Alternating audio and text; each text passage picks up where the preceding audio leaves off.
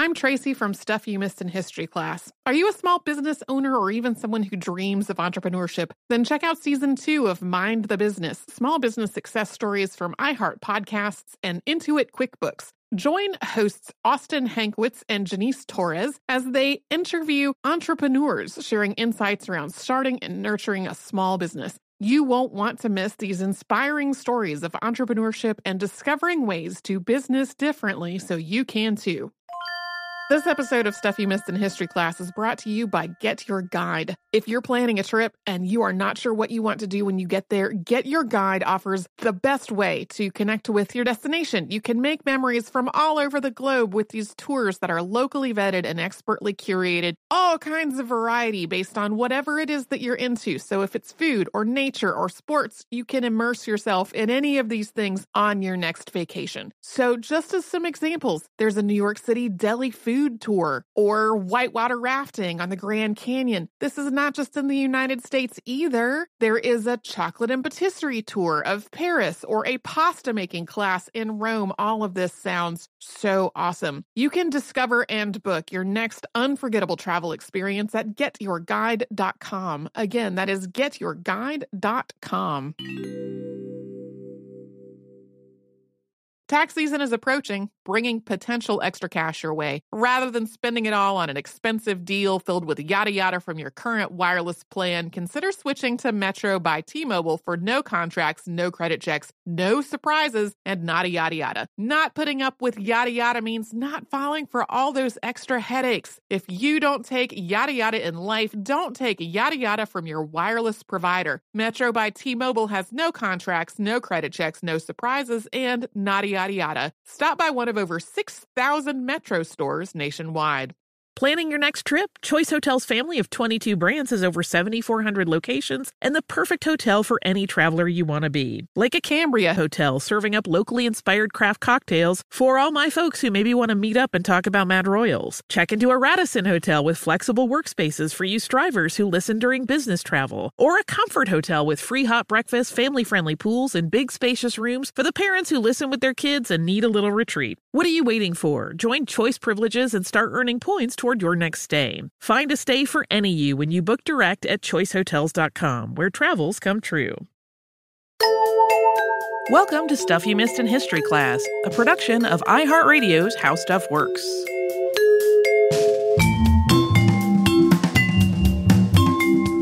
Hello and welcome to the podcast. I'm Holly Fry. And I'm Tracy V. Wilson. Uh, Tracy, we recently had a listener mail that requested lawn games as a topic. Yeah, I think we read that on the air. Yeah, and then I couldn't get it out of my head. also, Atlanta is having a freakishly warm winter so far. We had snow this past weekend, but today it's in the 60s. Yeah, I was That's just there for a quick visit and was like, wow, it is sticky springtime right now, even though it is at that point it February. January. Yeah. It was Janu- January or February. Now see it's all blurred together. It is. Um there are a lot of confused plants trying to bloom at my house. Mm-hmm. my lawn is having a pretty significant identity crisis where it is also trying to grow and then the weeds are coming in. Uh, so it actually kind of does seem like a weird spring here, even though I know a cold snap is coming anytime, but it, it does put me in the mind of lawn games. I'm going to invent a new sport called um, like winter croquet, which is what we're talking about today. Because as I started looking at long games, croquet kind of took the lead in terms of available information. Um, I still would love to do a survey of other ones, but there was so much interesting stuff about croquet that I wanted to talk about it. Because while the origins of it are really, really cloudy, and we're going to talk about that, there have been plenty of books written on the subject in the last 150 years, many of which are very charming and sort of funny from the modern perspective. So, to start, let's cover just the basic rules of croquet as it's played today. The regulation size for a court is 100 by 50 feet. That's roughly 30 by 15 meters. Although for casual play, the dimensions can be altered to suit the available space. I hang out with a lot of casual but very dedicated croquet players, and boy, oh boy, do we have some non standard play sizes. in my social circle. Uh, the space is usually marked out with stakes or string. And wickets are placed in the space to create a pointed figure eight shape with a wicket at each point. And at the top and the bottom of this figure eight, there are two croquet wickets placed close to one another with a stake at the very top and bottom of the arrangement. This arrangement uh, uses a total of nine wickets. The play starts at the bottom of this figure eight, and every ball needs to move through each wicket, first along the right side of the diamond, up through the double wicket at the top, hitting the stake that's there, and then turning and moving back down the figure eight on the opposite side. Two teams compete, taking turns to move all their croquet balls through this configuration by tapping the balls with the ends of the mallets, not the sides. The first team to successfully get all the croquet balls through the course wins, and there are, of course, more rules than that. And a lot of house rules if you know a lot of mm-hmm. casual croquet players. Uh, but the basic layout is how that's how the game works today. However, there is another uh, variation. In the U.S., a version of croquet exists using only six wickets. Uh, these are arranged so that they form two triangles that point toward the center of the established court, and uh, these can be that court can be just 50 by 40 feet. That's roughly 15 by 12 meters, so much smaller. Gameplay in the six wicket arrangement has the balls played in kind of a spiral that starts at the outside edge to work inward for the first six points of play, and then it restarts from another point on the exterior of the wickets and moves inward for the last seven points. In an 1897 book on croquet's history, author Arthur Lillie opens with a story about a friend whose doctor told him that the crazy work, work, work lifestyle of the 1860s was making people ill we can have a moment of aside to just laugh at how they would be terrified at the workload of most people in 2020. Uh, in this particular case, though, the explanation was that, quote, work keeps the mucous membrane of the brain in perpetual irritation. I'm going to use that excuse all the time. Uh, fresh air was the recommended treatment. And after unsuccessfully trying out things like long walks, what really helped the patient, who was a clergyman named Dunbar Isidore Heath, was croquet. Lillie went on in his writing to proclaim, quote, croquet, according to many medical men, is the healthiest game in the world, seeing that it furnishes the great desideratum of the overworked 19th century, the maximum of daily fresh air and amusement with the minimum fatigue. He also points out that the beauty of the game is its accessibility to almost anyone to play. It can be intellectually stimulating as the player has to strategize, but it's not actually taxing. 30 years prior to Arthur Lillie, a man named Walter Jones Whitmore similarly extolled the virtues and noted the appeal of croquet in his 1868 book Croquet Tactics, writing, quote, Considered simply as an outdoor amusement, affording healthy exercise and excitement to a number of people who only got their exercise formerly in the dull round of a constitutional walk, we are bound to confess that it has conferred an immense boon to society, which boon society gratefully acknowledges by its attachment. Then it is a game suited to every age and both sexes. This was, of course, a great element of success from the first. This same writing also mentions that croquet has an edge over both billiards and cricket because the financial barrier to entry is pretty low by comparison. It's not a luxury sport, but it's one that during nice weather can be found almost anywhere. I mean, as long as there's a spot of greenery that's large enough. Yeah, you just need a little, little open, fairly flat piece of lawn. Anybody can play. Uh, Arthur Lillie's book also quotes the Reverend J.G. Wood's explanation of the name of this game in his work. Quote, the word croquet is derived from a French word, croquet, to crunch with the teeth. This word is used to describe the sound caused by eating anything very hard and brittle. The word is used to distinguish the game in consequence of the crackling sound of the mallets against the ball. However, though that quote is very charming, Lillie then dismisses this entire explanation as complete nonsense and explains that the proto mallets in the games that predate croquet were themselves called croquets, and that that derived from the Old French word croche, which translated to crooks. So the origins of games are almost always a little bit murky because a lot of these diversions start out pretty organically. They evolve over time as people make up things to do historically people haven't just documented the moment when they came up with a game for the most part. Yeah, it's not like Cones of Dunshire or or any of, of the sort of uh, gaming trend of today where people are like, I'm going to come up with a game and it is well documented. This is definitely more of a casual, we could hit that thing with that thing. Let's make some rules. Um, while there are variations in how the game spread and how its rules were refined, it is generally believed to have originated in Western France, Brittany specifically, as early as the 13th century.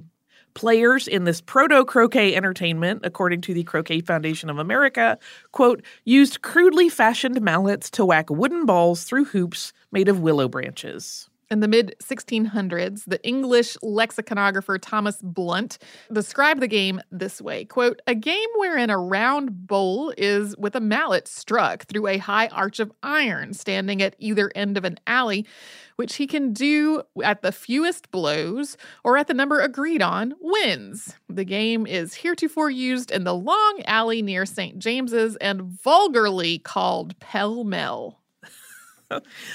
On April 2nd, 1661, during the restoration reign of Charles II, Samuel Pepys recorded an instance of watching the Duke of York play a game that he calls Pell Mell. He spells it P E L E M E L E. The king himself was said to love the game. And two years later, Pepys interviewed the man who looked after what Pepys is by that time calling the Pell Mell. That's the yard used to play the game, and it's spelled the way it sounds P E L L M E L L. And the area that's used for playing was made up of a mix of earth covered with powdered cockle shells. And then the name Pall Mall is another variation of the two that are already noted in Pepys's writing, and there are others. Uh, it is possible that the mall in this case is an anglicization of maillet, which is a French word for mallet. We're going to talk a little bit more about how Pall Mall, Pell Mell, or Pai Mai was played, but first we're going to pause for a quick sponsor break. I'm Tracy V. Wilson from Stuff You Missed in History class. Did you know small businesses make up 99.9% of all businesses in the United States? The world is powered by entrepreneurs, and if you're a small business owner or even someone dreaming of starting your own business, then you'll want to check out season two of Mind the Business Small Business Success Stories from Ruby Studio, from iHeartMedia, and Intuit QuickBooks. And every episode, hosts Austin Hankwitz and Janice Torres talk to entrepreneurs about how they've grown from the lessons of launching and nurturing a small business and how they have found success being their own boss. From the excitement of first starting out to finding the right tools and resources to process invoices and payments like QuickBooks Money, you won't want to miss these inspiring stories of entrepreneurship and discovering ways to business differently so you can too. And if you're a small business owner or even someone dreaming of starting your own business, then you'll want to check out season two of Mind the Business Small Business Success Stories from Ruby Studio, from iHeartMedia, and Intuit QuickBooks. Have you heard about the social media platform for kids? It's called Zigazoo. It's a great place where kids like me can come together to make fun videos. Zigazoo is moderated by real, live people who review content before it's posted on the feed. Oh, I especially love the dance challenges. So much fun. Oh, and there's no comments or messaging, so you don't get any of that negativity that's all over other social networks. All my friends love it. I love that it's Kid Safe COPPA certified. Uh, I don't know what that means. It means it has built in privacy protections for your online data. Uh, that's great, but I wouldn't be doing Zigazoo if it wasn't fun. She would not be doing it if I didn't think her data was safe. Zigazoo, the world's largest social network. For kids! Download the Zigazoo app today. Apple Card is the perfect cashback rewards credit card. You earn up to 3% daily cash on every purchase every day. That's 3% on your favorite products at Apple, 2% on all other Apple Card with Apple Pay purchases, and 1% on anything you buy with your titanium Apple Card or virtual card number. Visit apple.co slash card calculator to see how much you can earn. Apple Card issued by Goldman Sachs Bank USA, Salt Lake City branch. Subject to credit approval. Terms apply.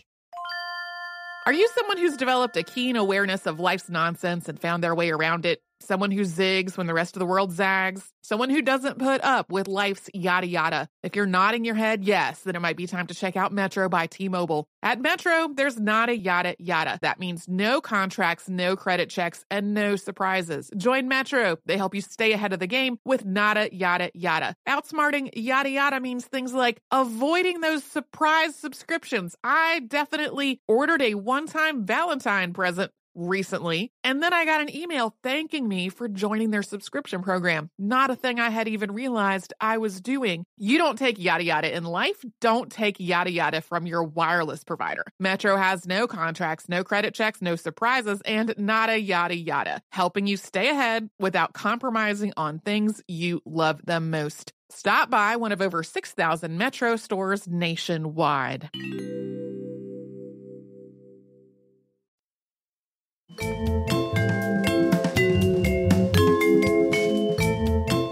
So, this game with many names, but we'll go with Pall Mall or Pell Mell, uh, was played in essentially a long alley. It is sometimes described as being something between golf and modern croquet. And like croquet, it included a ball, mallets with curved heads, and an arch that players tried to get the ball through the arches. In 1717, a book titled Jeux de Mai, written by Monsieur Lauthier, offered instructive advice on playing technique. Quote, The body ought not to be either too straight or too much curved, but moderately inclined, so that in striking, it may be supported by the strength of the loins, while we turn it gently back from the waist upwards, raising the head without ever losing sight of the ball. So use your core strength with this and not just your arms. Yeah. Uh, Lauthier also shared a story of a unique ball that was used for this game. So at this point, Pell Mell balls were normally about six inches in diameter. They are made from a substance called dudgeon, and that is the root of the box tree. And that dudgeon was then beaten carefully into this ball shape. Quote, there was a ball of great renown, the history of which will perhaps not be useless or disagreeable, and will show what importance in the game of mall is a good ball a ball merchant of Provence brought a large bag of them to Aix. The players, who were in great number in this town, bought them all at 30 sous apiece, except one only, which, not being so pretty as the others, was rejected. A good player named Bernard came the last and bought this waste ball, for which he would not give but 15 sous. It weighed seven ounces and two drams and was of ugly wood and half of it reddish. He played it a long time, finished it, and it became so excellent that when he had a long stroke to make, it never failed him at his need and led infallibly to his winning the match. This ball, which became famous, became known as the Bernard, and it was so coveted and renowned that its next owner refused numerous offers to purchase it, including a proposed trade in which the would be buyer offered 30 pistols. Uh, clearly, it's a very valuable ball. it was, however, occasionally loaned out to famous players for matches, though. So, in addition to this primary version of Pall Mall, the Lauthier text also described two other variations. The first of these was something called Chacun Pall Mall, which was a lot like golf. It was played in an open field with specified targets, usually naturally occurring obstacles like trees and rocks. And instead of mallets, they used crooks. And then the third version was played a lot like billiards. Other accounts of these games suggest that they were completely different sports. In his 1897 History of Croquet, Arthur Lillie made the point that many sports, in addition to Pall Mall, including hockey and polo, had some version in their history which was called chacun, or you'll see it sometimes called chicane. Uh, so they may have all had some sort of commonality from which they branched, evolved, and then in some cases combined with other games. He makes the case that this may be in part due to the changing seasons in Brittany, where the rudimentary game started they would have played a version of the game that evolved into hockey in the winter and one more like golf in the spring. And as the summer got hot and movement was a lot more arduous, the limited range version that was played within an alley or a court would have become the standard. He also suggests that on the most uncomfortable days, the players might have just simply practiced their putting. I'm so hot, I only want to putt. Pall Mall fell out of favor in England over time, but as it declined there, it seems that some version of it was introduced to Ireland. It's unclear exactly how this sport migrated from France, but by the 1830s, it was popular in the areas around Dublin, and the rules had started to become more uniform. In the early 1850s, the game as it had evolved in Ireland included the basic rules that were developed there. They were exported to England, where the modern version of the game was first played with the name Crooky. Yeah, I am unclear on whether that is just an Englishman writing a snooty phonetic of how he thinks Irish people speak. Um, but because it's literally C R O O K Y. Um, I don't know. The first retail croquet sets were also introduced during this time in the 1850s by Jean Jaques of London, which still exists after some name shifting as Jaques of London. Their croquet set offerings on their website, which they still offer, include copy that uh, states that the company invented the sport, which is a, a matter of some debate. Sure. Uh, even early on in croquet's modern era popularity, the origin of the game was still debated. In a letter penned by a Dr. Prior in the late 1800s on this matter, he wrote, quote, Who invented croquet or who improved a rustic game into one fit for polite society is a question that has often been asked and has never been answered. One thing only is certain it is from Ireland that it came to England, and it was on the lawn of the late Lord Lonsdale that it was first played in this country. How long it had been practiced in Ireland or in what year his lordship introduced it, nobody knows. It may be presumed that it did not occur to anyone in its perfect form as we have it now, but was built up, so to say, bit by bit, with hints and contributions from many different people. Which is exactly how most things evolve in history. Uh, Prior's position, though, was that croquet did not evolve from Pall Mall, as that game hadn't been played in so long that no one probably even remembered it enough to revive it in any sort of revised version. But one thing about croquet was entirely clear to Prior. He wrote, quote, Nothing but tobacco smoking has ever spread as quickly. Croquet eventually made its way to the US from Europe, and it quickly became very popular here too. From the mid 1800s up until the 1890s, its stateside appeal grew, but in the last decade of the 19th century, it was lumped in with drinking and gambling due to its popularity on Boston Common, where those other entertainments were also popular. After that, its popularity declined for several decades. Yeah, had a little uh little smear on its identity. I'm I'm I'm trying to think if I've ever seen people playing croquet on Boston Common. And I'm like, I don't think I've seen anyone do. Is it allowed? right. It's because in the 1890s they knew croquet. It caused too much trouble with the croquet on Boston right. Common. They associated it with vices that were not healthy.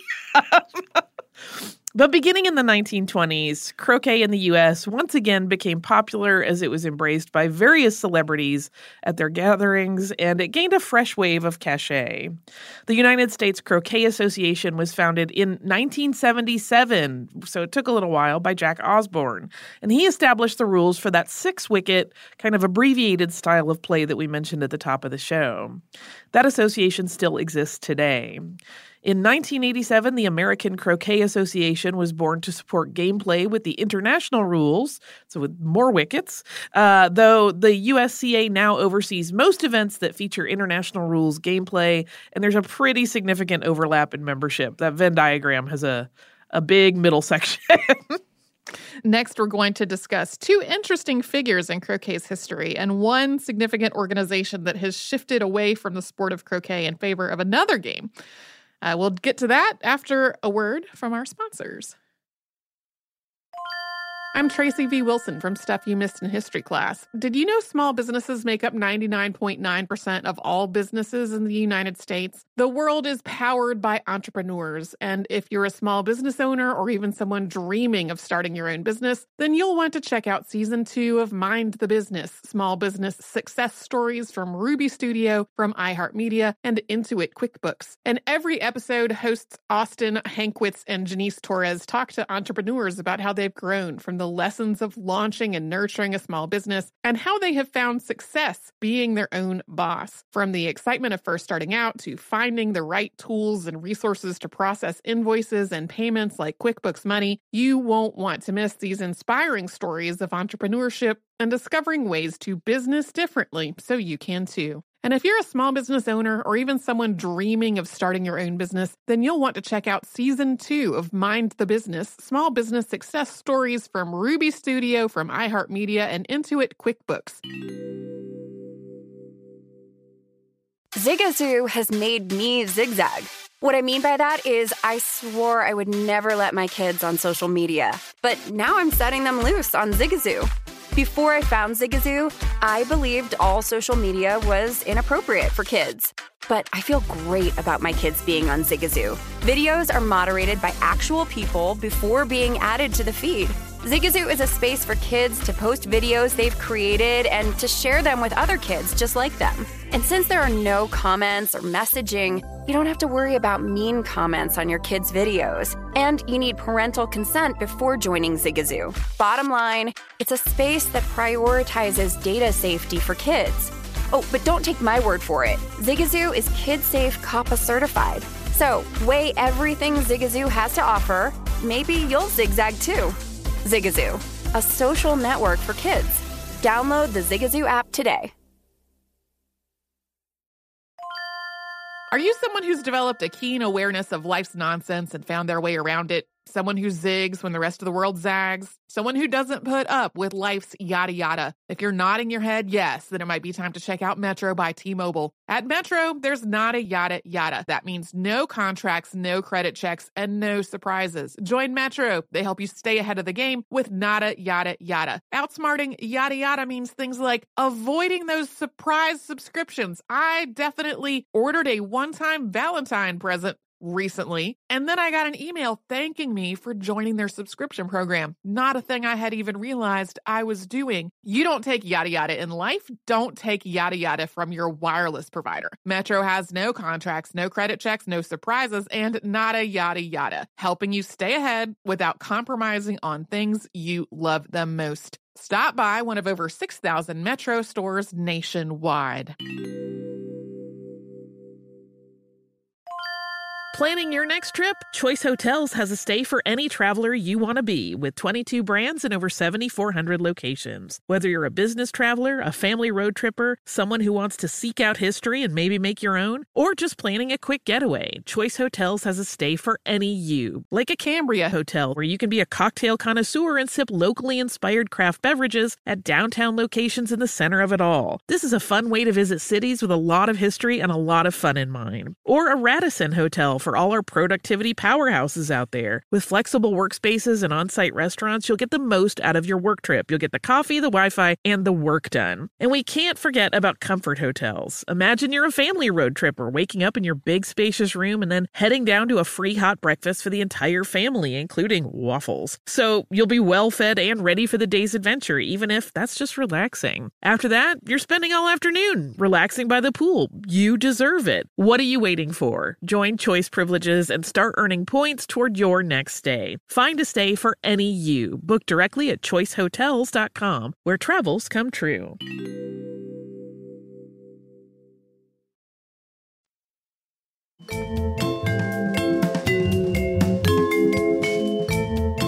One of the most prominent figures in croquet's history is Walter Jones Whitmore, who we mentioned earlier.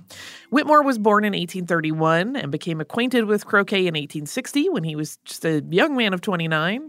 He was working at the time as a government clerk, and he picked up the game casually, playing with the people in his neighborhood of Moreton in Marsh in Gloucestershire, England. At this point, there wasn't a standardized set of rules for the game beyond a very friendly version. Different companies were producing croquet sets for recreational use, and every company had its own version of the rules that was included with the set.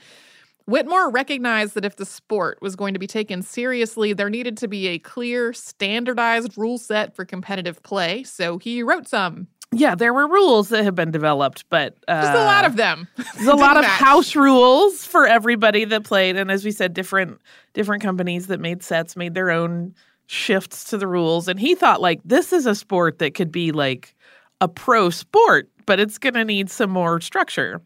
Uh, these rules that he came up with were published by a periodical called The Field, and they came to be known as the Field Rules, or you'll sometimes see them listed as the Field Laws. And they did shift public thinking on the sport to consider it as more than just a backyard pastime. The same year that the Field Rules came out, which was 1866, Walter Jones Whitmore also published a book which uh, used a lot of the, the articles that he had written to establish these, these rules, and that was called The Science of Croquet. In 1867, Whitmore established England's first croquet tournament, which he also won. That championship status led to his book, Croquet Tactics. He explained in the introduction, quote, "The present volume is a compilation of my articles which appeared in that journal, The Field, although considerably enlarged and with the addition of several points which have since occurred to me." He next established the All England Croquet Club, and after failing to secure a permanent home for the AECC, he next founded a second All England Croquet Club, which became the National Croquet Club. Both of these clubs worked together with Whitmore's leadership to refine the sport rules further in subsequent years, and then he died in 1872 at the age of 41. Women's involvement in the game of croquet has been touted almost as long as the sport has existed under that name. One of the selling points of croquet, as we mentioned at the top of the episode, is that it is something that many people can do because it is not especially physically demanding. Caricaturist John Leech made engravings in the 1860s featuring ladies playing croquet alongside gentlemen. In his 1862 etching A Croquet Match, a large group of people is playing, including several women. As the women are leaning forward playing the game, their large cage crinolines lift their dresses so they slightly expose the petticoats that are underneath. Leech's 1865 piece, titled A Nice Game for Two or More, shows a garden party with a woman preparing a shot as she looks at one of her male opponents. The caption for this image reads Fixing her eyes on his and placing her pretty little foot on the ball, she said, Now then, I am going to croquet you. And croqueted he was completely. Arthur Lillie history we've referenced several times even mentions in interpreting a poem about croquet that lists a number of other sports, quote, all these games are inferior to croquet for they exclude ladies. And there was, incidentally, a nickname for an adaptation of the game, which was called crinoline croquet, but that didn't really have anything to do with women. So I just want to like clarify on that in case you come across it. This was just the game played on a smaller scale with smaller implements. This version was apparently considered far less serious by more devoted players of the game, but it was also the reason that its popularity spread so quickly, as it could be played even on tiny backyard lawns. It was also where, according to Lillie's estimate, 90% of enthusiasts were playing. This is, again, not the professional tournament version, but the more casual version. And it is really that version that came across the Atlantic and became popular in the US. But there's one woman in particular who had a surprising rise to fame as a croquet player. Her name was Lily Gower, and she was Welsh. In 1898, at the age of 21, the relatively inexperienced Gower entered a tournament in Budleigh, which is a coastal town in East Devon, England. Yeah, she had never played in public before, and after a fairly boring run of the beginning of the tournament, it ended up that the newcomer Gower was up against Mr. C.E. Willis, a champion player, for the finals. The finals were a best of three situation. Lily had been categorized as having beginner's luck by most people in attendance. But in the first round of play against the veteran Willis, she beat him. And in the second game, which was heavily attended after Gower's success in the first game, Willis came back and played incredibly well, beating the young woman easily. So it appeared that Lily's luck had run out. But in the third game, she trounced Willis, winning in just 35 minutes with a 26 point lead. So while there were still detractors that chalked all this up to just good luck on her part, that was really the beginning of a successful career in the sport for her. Uh, Lily Gower went on to win a lot of championships. Yeah, she also ended up married to another croquet player, which I love. Uh, there is also another name in croquet's history that I would bet is very familiar to most of our listeners, which is Wimbledon. The sport that you probably think of when you hear that name is tennis, with good reason. But Wimbledon was actually associated with croquet first. We're going to jump back first to the Walter Jones Whitmore story. He had, as we just mentioned, founded the All England Croquet Club in 1868, four years before his death. We mentioned that he had some difficulty finding a permanent home for the club, and once that was finally secured, it was near the Wimbledon train station. The station name and the club became totally intertwined. In 1875, the club, in an effort to stay relevant and to capitalize on another sport that was gaining in popularity, changed its name to the All England Croquet and Lawn Tennis Club. By 1880, croquet had vanished from the name, as tennis, which held a wider appeal because it was a little bit more of a spectator sport, made use of the club's lawns. It is no accident that two Wimbledon tennis courts fit just about perfectly into one croquet court, because the space was converted from one to the other. But croquet and Wimbledon's divorce did not stick.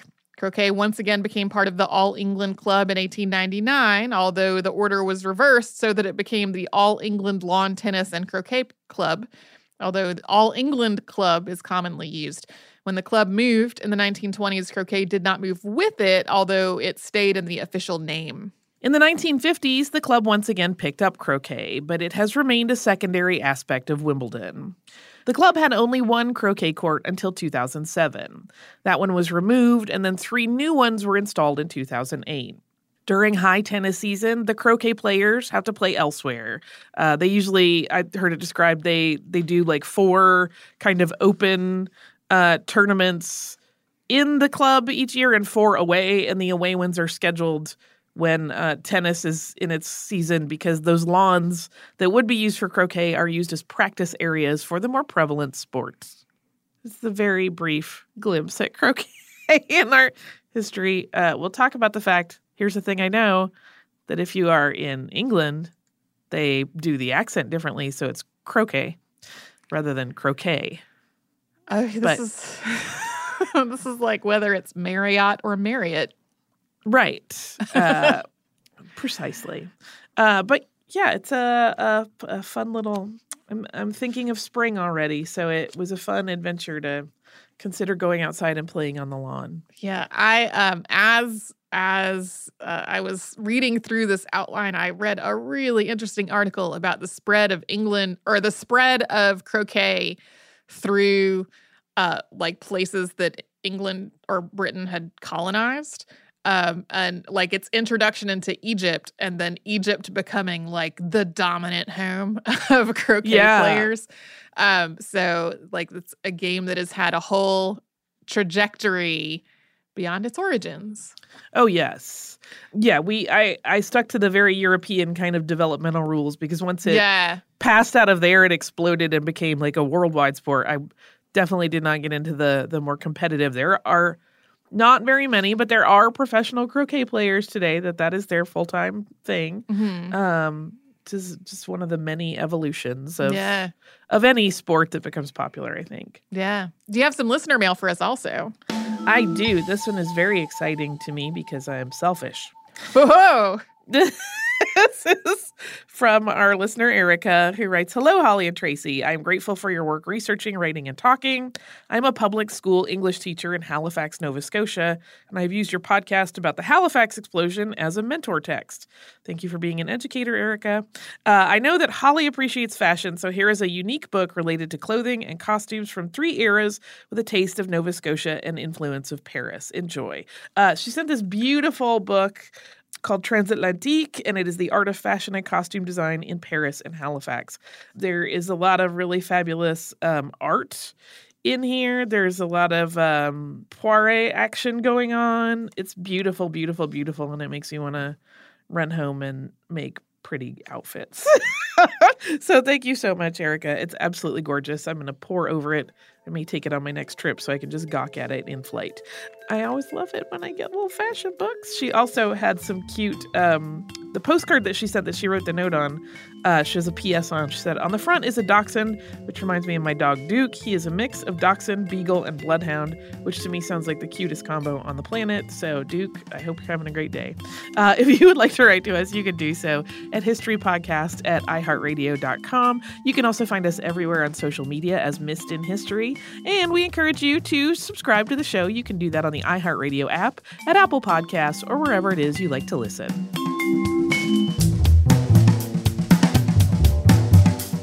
Stuff You Missed in History Class is a production of iHeartRadio's How Stuff Works. For more podcasts from iHeartRadio, visit the iHeartRadio app, Apple Podcasts, or wherever you listen to your favorite shows. Hey Sarah, I love that spring break vlog you posted on Zigazoo. OMG, you watched it? Yeah, it was so cool. I think you're so talented. Social media is only positive with Zigazoo, the world's largest and safest social media network for kids. In Zigazoo, all community members are verified kids like yours, and all content is fully human moderated. Try out Zigazoo this spring break. Download the Zigazoo app today.